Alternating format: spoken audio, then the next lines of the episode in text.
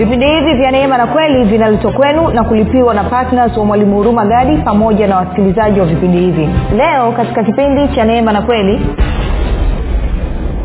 basi enendeni mkawafanye mataifa yote kuwa wanafunzi. Enendeni mkawafanye mataifa yote kuwa wanafunzi. Kwa hiyo rafiki maana yake ni kwamba mimi na wewe tumewekwa hapa duniani tumeachwa hapa kwamba baada ya kuokoka baada ya kuzaliwa mara ya pili yesu akutuchukua kutupeleka mbinguni. Ametuacha hapa duniani kwa makusudi ili tufanye mataifa yote kuwa wanafunzi. Wanafunzi wa nani? Wanafunzi wa kristo. Tuwafundishe waweze kufikiri kama kristo waweze kuzungumza kama kristo na waweze kutenda kama kristo.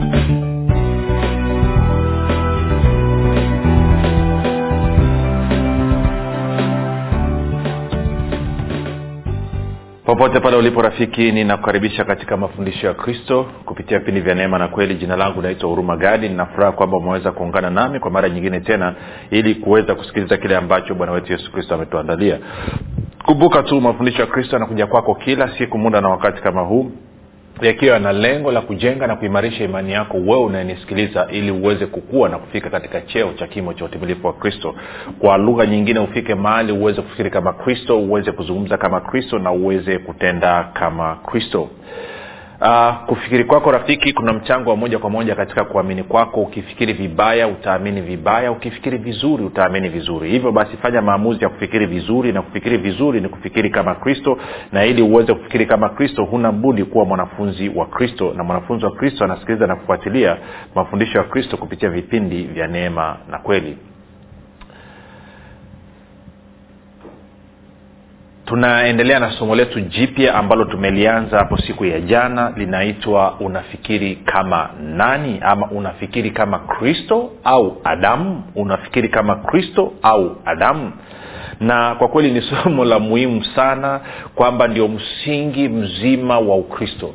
Kama haubadilishi kufikiri kwako hutakaa uweze kufaidi maisha ya ukristo na jana nilianza kukueleza kwa kifupi tu uh, tukaanza kuenda katika warumi kumi na mbili nikakueleza mambo machache. Na leo hii nataka nikuonyeshe kwa uwazi kabisa kwamba urafiki na mungu ni kwenye kufikiri kwako. Kufikiri kwako kunaweza kufanya ukawa rafiki na mungu ama kufikiri kwako kunaweza kufanya ukawa adui na mungu na kabla ya kuendelea basi nikukumbushe tu kwamba kama ungependa kupata mafundisho haya kwa njia ya video basi tuna youtube channel yetu inaitwa mwalimu huruma gadi. Tafadhali ukifika pale subscribe lakini pia uh, uh, utakaposikiliza ama kuangalia video yoyote basi tunaomba uweze kulike pamoja na kushare. Kwa kufanya hivyo unakuwa umesababisha watu wengi zaidi waweze kufikiwa na mafundisho ya kristo kama ungependa kupata mafundisho haya pia kwa njia ya sauti basi tuna uh, tuko kwenye podcast kuna uh, google podcast kuna apple podcast na kuna spotify. Nako tunapatikana kwa jina la mwalimu huruma gadi. Utakapofika pale tafadhali subscribe lakini pia utakaposikiliza fundisho lolote basi usiache kushare na watu wengine. Kwa kufanya hivyo unakuwa umeshiriki kwa vitendo kuhakikisha kwamba kweli ya kristo inaenea. Mbona unaweza ukaposti na kushea mambo ya ajabu ajabu ambayo hana kichwa wala mguu. Jokes za ajabu ajabu unashare tena kwa bidii kabisa. Yaani unamtumia mtu linki ama unashare alafu bado unampigia na simu. Lakini ikifika kwenye kweli ya kristo unakuwa mzito. Labda unahitaji kubadilisha kufikiri kwako na ndio maana tuna hilo somo leo hii. Lakini pia kama ungependa kupata mafundisho ya kwa njia ya whatsapp ama telegram basi kuna grupu linaitwa mwanafunzi wa kristo. Unaweza tu ukatuma ujumbe mfupi ukasema niunge katika namba 7895242 7895242 nawe utaunganishwa. Nitoe shukurani za dhati kwako wewe ambao umekuwa uki, uki, uh, wengine kusikiliza vipindi vya neema na kweli kila siku kama vile ambavyo mwenyewe umekuwa ukifanya. Asante pia kwa kwenda kuwashirikisha na kuwafundisha kile ambacho mwenyewe umejifunza. Nitoe shukurani za dhati pia kwako wewe ambao umekuwa ukifanya maombi kwa ajili ya wasikilizaji wa vipindi vya neema na kweli kwa ajili ya, ya wasikilizaji wa mafundisho ya kristo kupitia vipindi vya neema na kweli. Asante sana kwa maombi yako. Nikwambie tu maombi yako analeta tofauti kubwa sana. Yaani usiache kuomba usikubali ibilisi akakunong'oneza kwamba maombi yako hayaleta tofauti kubwa sana. Ya yanaleta tofauti kubwa sana. E, si maombi yako sio tu kwamba yanasababisha watu waweze kupokea lakini pia maombi yako yanasababisha watu wakutane na haya mafundisho. Lakini sio hivyo tu mafundisho yako nami maombi yako pia yanatusaidia mimi pamoja na timu yangu. Tunakuwa tuko strong tuweze kusimama na kufanya kazi. Kumbuka adui afurahii sana watu wa mungu kujua na kwa maneo mda wote anatafuta kushambulia lakini kwa maombi yako wewe yanatufanya tuendelee kukaa salama bin salmini ndani ya kristo. Na mwisho nitoe shukurani za dhati kwako wewe ambaye umefanya maamuzi ya kuwa patna wa vipindi vya neema na kweli. Na kwa kweli kwa mapato yako na sadaka yako ya upendo kila mwezi unatuwezesha kufanya kazi ya kristo na kufikia watu wengi zaidi kwa njia ya, ya urahisi. Kumbuka kwa redio tunafikia watu wengi zaidi kuliko ambao tunaenda kufanya mkutano wa nje. Na kama nilivyotaja hapo jana nitataja tena kwa kifupi kwamba tunatarajia labda kuanzia tarehe kumi na nne sio labda kuanzia tarehe kumi na nne kwamba kupanua wigo wa mafundisho haya. Tunaongeza mikoa mingine sita. Tunaongeza mkoa wa dodoma tunaongeza mkoa wa shinyanga tunaongeza mkoa wa mwanza mkoa wa simiu tunaongeza mkoa wa geita kwa maana ya kule chato na tunaongeza uh, tunaongeza tunaongeza na mbea kwa hiyo mikoa sita tunaweza kuongeza na na jua baada ya muda si mrefu ni tutafikia mikoa yote. Na imewezekana kwa sababu ya patna kama wewe ambaye kila mwezi umeamua kuchukua sehemu ya mapato yako na kuhakikisha kwamba kweli ya kristo inafikia watu wengi zaidi. Na kama unanisikiliza na haujafanya maamuzi ya kuwa patna ningekusii nenda kwenye maombi muulize bwana yesu. Una uwezo kabisa wa kuchangia. Anayekwambia kwamba huwezi ukachangia kazi ya mungu ni ibilisi. Na ukimsikiliza rafiki ndio atakayekushauri hata kwenye uwekezaji wako na ndio atakushauri hata kwenye matumizi yako ya fedha. Na wewe hivi nadhani ukiangalia matumizi yako ya fedha yalivyo na uwekezaji wako unaona kabisa unahitaji hekima ya mungu. Kwa hiyo kwani usianze kutii kwa kukubali kwamba unaweza kufanya yote katika ya kutiae nguvu yani kristo na ukaanza na kiasi chochote kile ambacho unakusudia katika moyo wako kusapoti injili kwa njia ya redio kupitia vipindi vya kristo um, vipindi vya neema na kweli. Baada ya kusema hayo basi tuende moja kwa moja kwenye somo letu tende kwenye warumi kumi na mbili mstari ule wa pili jana tulikuwa tumeanza kuangalia mambo machache na nataka tuusome ule mstari tena lakini naomba nisome kwenye biblia tafsiri ya neno alafu kwenye neno nia nitaweka neno fikra kama alivyozungumza katika tafsiri ya biblia habari njema. Nayo inasomeka namna hii. Msifuatishe tena mfano wa ulimwengu huu bali mgeuzwe kwa kufanywa upya fikra zenu ndipo mtaweza kuonja na kuhakikisha ni nini mapenzi ya mungu yaliyo mema yanayopendeza machoni pake na ukamilifu. Sasa moja nikupe ni, ni, ni, ni stori fupi kidogo hapa hapo tutaendelea. Miaka mingi iliyopita uh, tulikuwa baba yangu alikuwa ana, ana dreva mmoja eh, alikuwa ni bwana mmoja ni muungwana sana bwana mmoja mzuri sana. Actually huyu ndugu of course alikuwa kwenye pombe ndio mwenyewe. Alafu baadaye akaamua kutoa maisha yake kwa yesu kristo. Kwa hiyo wakati mzee wangu anastaafu mwaka wa themani nane huyu ndugu akaja akawa ni dreva wa mzee wangu. Na of course baada ya muda pia akatoka aka akaenda kwenye shirika la, la nini naitwa world vision. Akawa anafanya kazi world vision. Alipata kazi nzuri zaidi mshahara maslahi mazuri zaidi. Na kwa mwanao ikabidi aende kitu ambacho kuwa ni chema. Sasa nakumbuka akaugua akapata malaria. Alivyopata malaria kwa kuwa alikuwa ameokoka na anampenda yesu kwao akaamini kabisa kwamba hahitaji dawa. Kwa sababu neno linaonyesha kwa kupigwa kwa yesu kristo yeye alipona. Na kwa hiyo ndugu haku, hakumeza dawa. Na kwa bahati mbaya huyu ndugu akafariki. Alivyofariki nakumbuka bwana mmoja ambaye alikuwa ni bosi wake huko World Vision akawa amekuja kanisani kwetu kwenye ibada moja ya jumapili anafundisha. Alafu kwa sababu sasa wakuwa ni madhehebu tofauti yule ndugu aliokoka alikuwa ni dhehebu jingine na huyu bosi wake ameokoka lakini ni dhehebu jingine kwa hiyo alivyosimama madhabauni wakati anafundisha akaanza kejeli nyingi mno kuhusu yule ndugu kutokula dawa kutokula, na iliniumiza kwa sababu ni mtu ambaye namjua ni mtu ambaye namwelewa. Na kwa maneo ikanipa maswali mengi sana kwamba mungu inakuwaje? Huyu ndugu alikuaminia ali, aliacha alikataa kula dawa kwa sababu aliamini kwamba wewe ndo, ndo you know, kwa kupigwa sio kama aliamini kwa kupigwa kwa yesu kristo lakini nachojua tu kwamba aliamini kwamba yeye kama mtu aliokoka astahili kula dawa kwa hiyo ikanisumbua ikanisumbua. Kwamba okay mungu hukuona basi huyu mtu amefanya maamuzi na kutia msimamo kwa niaba yako. Kwa nini ukamwacha akafa? Kwa nini ukaacha sasa imekuwa ni kejeli na ziaka na kadhalika? Kwa kweli sikupata majibu. Hiyo ilikuwa ni mwaka takriban nadhani kama mwaka wa tisini na moja raundi ya tisini na moja yes mwaka tisini na moja. Raundi ya tisini na moja tisini na mbili kama hapo hivi na nakumbuka mwaka elfu mbili na tisa nikawa niko kwenye basi natoka arusha narudi dar es salaam nikawa nimepita maeneo mmoja barabara inayokwenda njia ya elboru kwa wale wanaofahamu. Nikamkumbuka huyu ndugu. Safari hii nimerudi kwa yesu mambo yako safi. Nikamuuliza akili of course nimekuwa nimekuwa mtu mzima kidogo na nikamuuliza mungu mwambia what happened? Nini kilitokea haswa kwa fulani? Kwa nini fulani alikufa? Akasema nataka nikufundishe kitu. Na hichi ndicho ambacho nataka na wewe unisikilize kwa, kwa, kwa, kwa kina kabisa akaambia nataka nikufundishe kitu lakini nitakufundisha kuuliza maswali. Nikaambia uliza. Akaniuliza mtu anapo sasa anasema mtu anapopata admission chuo kikuu kwamba mtu anapokubaliwa kujiunga na chuo kikuu. Akanyuza je ni garantii kwamba ata graduate? Je ni, ni, ni uhakika kwamba huyu mtu ata, ataweza kunini kufuzu kuhitimu? Ya ataweza kuhitimu nikatafakari nikaambia hapana si garantii sio uhakika kwamba mtu ataweza kuhitimu. Akanyuliza kwa nini hataweza kuhitimu?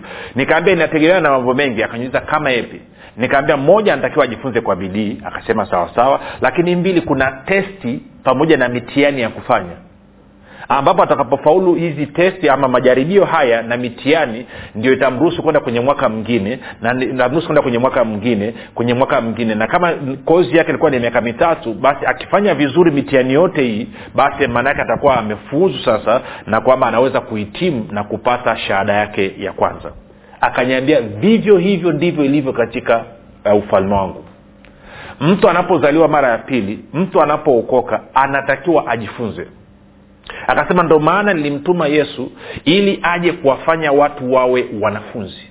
Akasema ndo maana bwana yesu aliwaagiza nendeni mkafanye mataifa yote kuwa wanafunzi wangu ama kuwa wanafunzi. Maanaake ni kwamba nendeni mkawafundishe watu waweze kufikiri kama kristo. Akanyambia kwamba mimi nilikusudia na ndivyo ilivyo sitakaa nibadilike kwamba kila mtu aliyezaliwa mara ya pili lazima afikiri kama kristo na ili aweze kufikiri kama kristo lazima aweze kujifunza.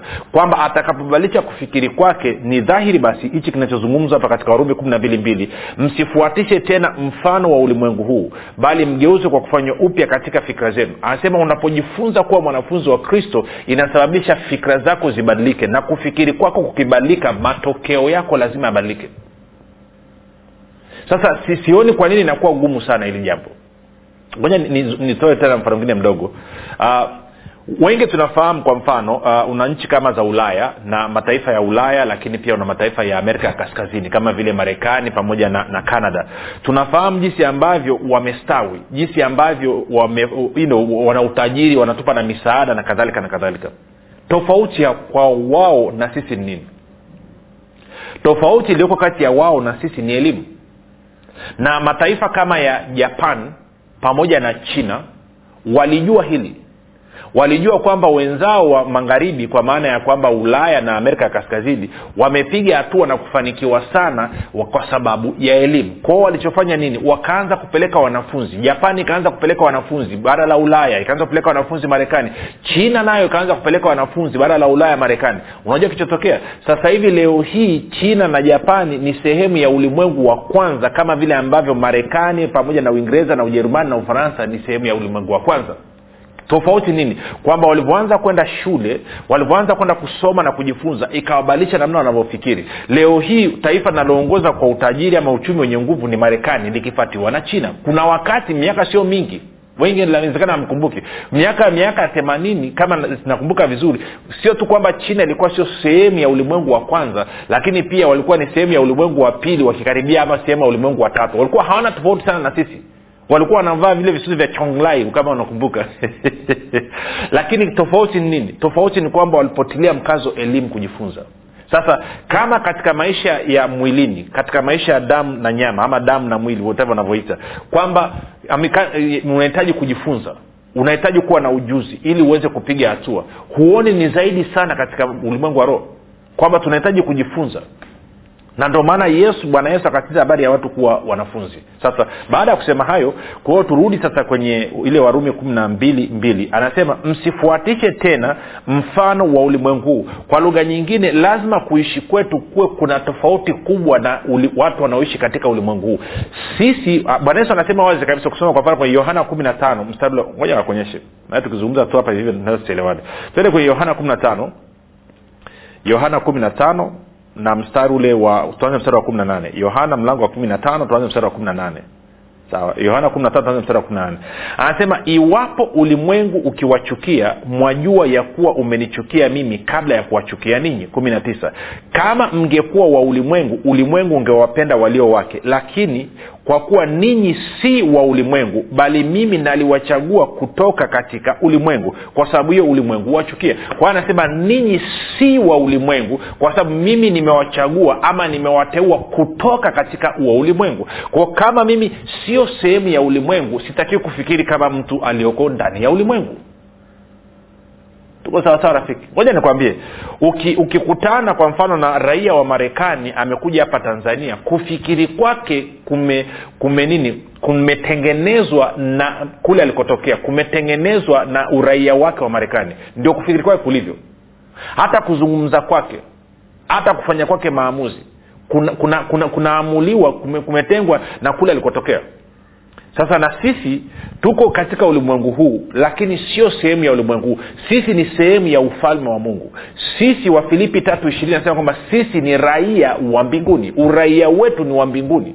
Na kwa maana hiyo kufikiri kwetu kuzungumza kwetu na kutenda kwetu kulitakiwa kuwa kumetengenezwa kumekuwa shaped kumetengenezwa na kule tulikotokea na ukitaka kujua kule tulikotokea pakoje ndio maana unatakiwa uingie katika neno la mungu. Ndio maana bwana yesu akasema mnapoomba ombeni hivi baba yetu uliye mbinguni jina lako litukuzwe ufalme wako uje mapenzi yako yatimizwe hapa duniani kama ilivyo kule mbinguni. Kwa lugha nyingine sisi tunatakiwa tuwe wawakilishi wa ufalme wa mungu hapa duniani.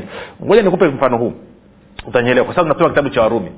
Kipindi cha taifa la rumi likitawala dunia hii walipokuwa wakienda kwenye sehemu yoyote taifa lolote wakafanya vita na kushinda na kukonka na kushinda lile taifa. Walichokuwa wanafanya ni kitu hichi. Walikuwa wanarudi rumi. Lete wamekuja wamepiga wakakamata nchi ya tanzania ama tanganyika. Kitu ambacho warumi walikuwa wanafanya ni kwamba wanaenda kule kwao wanachukua watu familia kama mia tatu za kirumi watu you know, madaktari walimu mafundi wakulima wafanyabiashara yaani watu wa kila aina kutoka kwenye jamii alafu wanawaleta kama hapa tanzania wanawapanda. Pup kazi ya hawa warumi walioletwa katika hilo taifa jipya kazi yao ni kuanza kueneza utamaduni kueneza namna ya kufikiri kueneza namna ya kuzungumza kueneza namna ya kutenda iwe sawasawa na kulivyokuwa na rumi. Kwa, kwa hiyo kwa lugha ingine tanganyika inakuwa ni koloni ama tanzania inakuwa ni koloni la rumi. Kwao wale warumi waliowekwa hapa ndani ya hili taifa wanatakiwa sasa waanze kuwabadilisha watu wanaowazunguka na inawezekanaje? Inawezekana kwa sababu kwa wakati huo mnakuwa mmetawaliwa na warumi. Ndio maana hata unapoangalia unaposoma bibilia wakati wa bwana yesu anakuja kuzaliwa duniani wayahudi ama israeli ilikuwa iko chini ya serikali ya rumi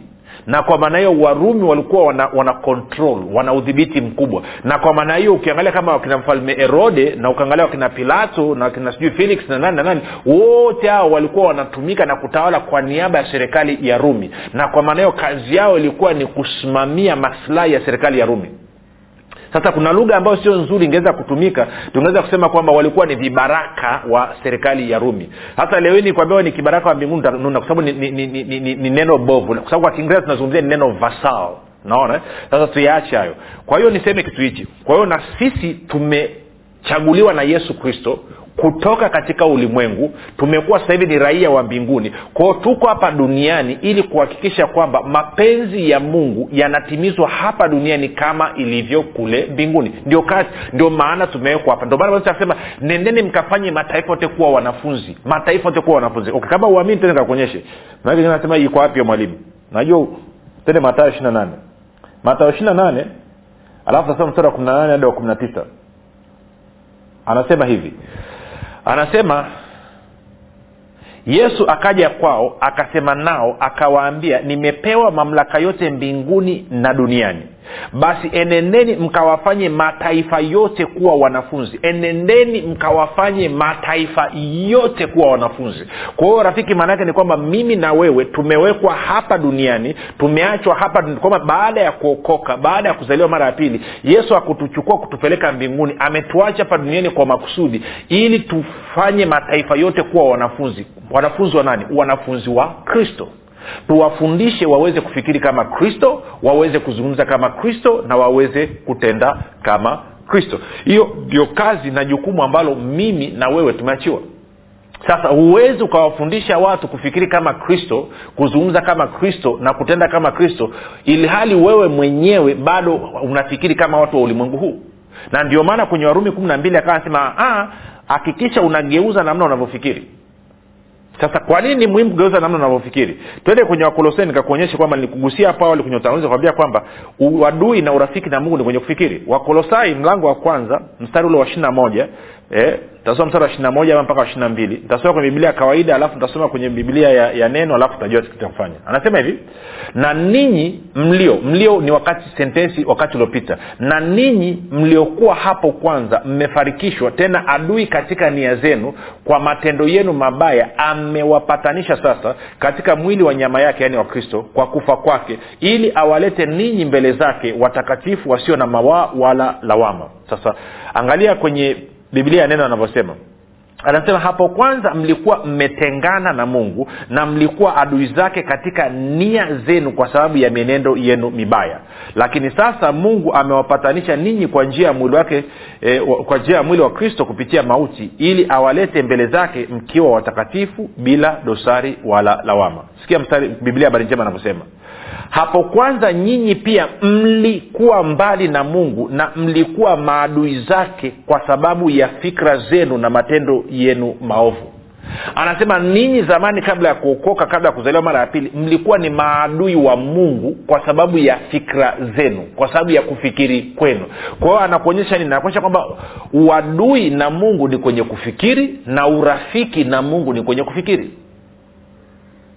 si kufikiri kwako ndo kunaweza kukafanya uwe rafiki na mungu ama uwe adui na mungu. Moja nikuongezea mstari mwingine mmoja kwenye waefeso waefeso mlango ule wa pili tutaanza soma mstari wa kwanza mpaka ule watatu anasema hivi nanyi mlikuwa wafu kwa sababu ya makosa na dhambi zenu. Mli wakati uliopita sio wakati uliopo kabla ya kuokoka manake ambazo mliziendea zamani kwa kuifuata kawaida ya ulimwengu huu na kwa kumfuata mfalme wa uwezo wa anga roho yule atendaye kazi sasa katika wana wa kuasi tatu ambao zamani sisi sote nasi tulienenda kati yao katika tamaa za miili yetu tulipoyatimiza mapenzi ya mwili na ya nia sasa naomba nisome huo mstari wa tatu. Sikia kwenye nisome bibilia ya habari njema. Anasema na hata sisi sote tulikuwa kama wao tuliishi kwa kufuata kufuatana na tamaa zetu za kidunia na kufanya tu mambo yale yaliyopendeza miili na akili zetu.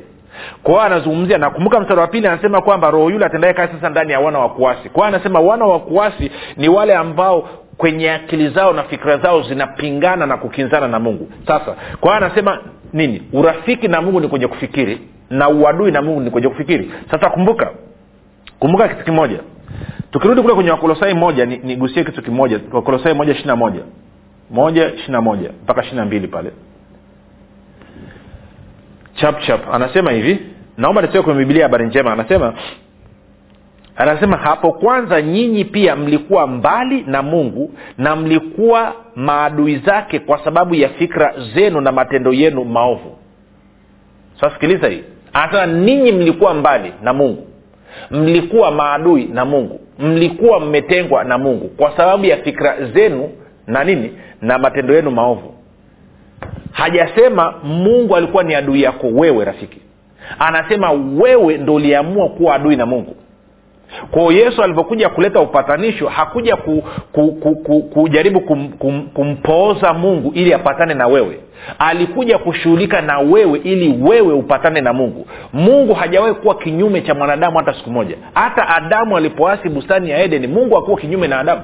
Ndio maana aliua mnyama akamvalisha ngozi ya adamu ndio maana bado anaendelea kumhudumia adamu. Hakuwahi kumwacha pamoja na kwamba mwanadamu aliasi. Bado mungu aliendelea kumpenda mwanadamu aliendelea kumfukuzia mwanadamu aliendelea kumfuatilia na kumsaidia mwanadamu. Na ndio maana wewe leo hii umeweza kuokoka ama umezaliwa mara ya pili kwa sababu ya upendo wa mungu kwako. Mungu hajawahi kuwa kinyume. Hata ungeamua kufanya takataka kubwa kiasi gani bado mungu atakupenda. Hata utakapofanya maamuzi ya kwenda jehanam kuungua moto bado mungu ataendelea kukupenda vile vile kiasi kama vile ambavyo anampenda yesu kristo. Kwao upendo wa mungu kwa mwanadamu haujawahi ku, kuyumba hata siku moja haujawahi kusheki kutikisika hata siku moja. Upendo wa mungu kwa mwanadamu huko pale pale. Anampenda mwanadamu kiasi gani? Anampenda mwanadamu kana, kana, kiasi, kwa kiasi kile kile na kiwango kile kile ambacho anampenda nani? Anampenda yesu kristo. Kwa sababu alipokutengeneza wewe alikutengeneza kwa kusudi maalum.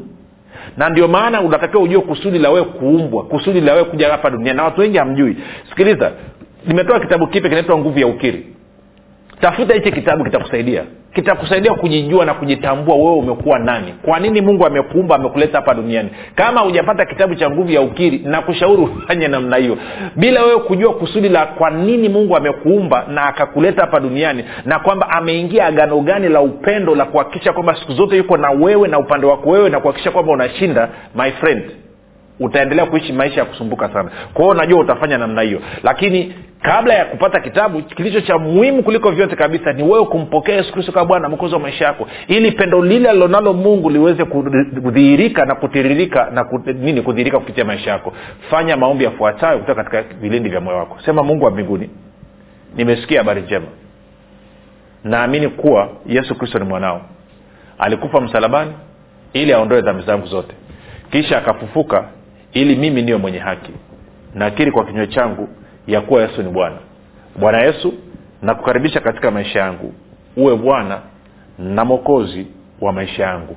Asante kwa maana mimi sasa ni mwana wa mungu. Rafika umefanya maombi mafupi na katika familia ya mungu na kukabidhi mikononi mwa roho mtakatifu ambako ni salama. Tukutane kesho muda na wakati kama huu. Jina langu naitwa hurumagadi yesu ni kristo na bwana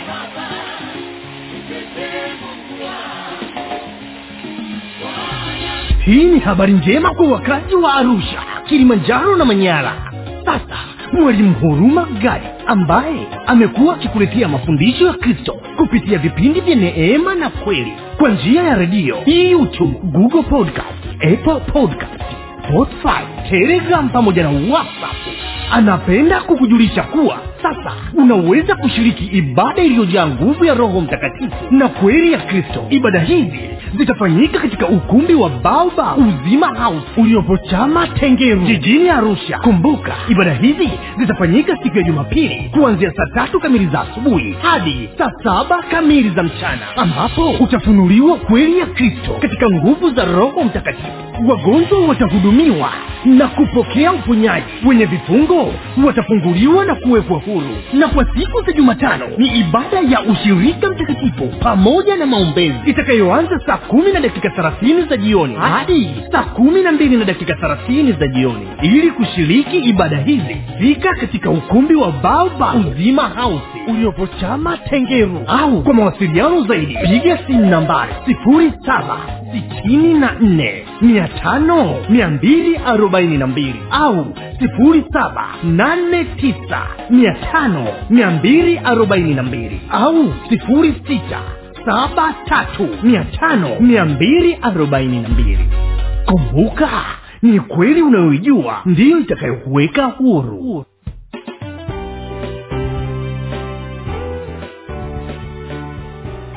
umekuwa ukisikiliza kipindi cha neema na kweli kutoka kwa mwalimu huruma gadi. Kwa mafundisho zaidi kwa njia ya video usiache kusubscribe katika youtube channel ya mwalimu huruma gadi na pia kumfuatilia katika apple podcast pamoja na google podcast kwa maswali maombezi ama kufunguliwa kutoka katika vifungo mbalimbali vya ibilisi. Tupigie simu namba 7645242 au 7895242 au 6735242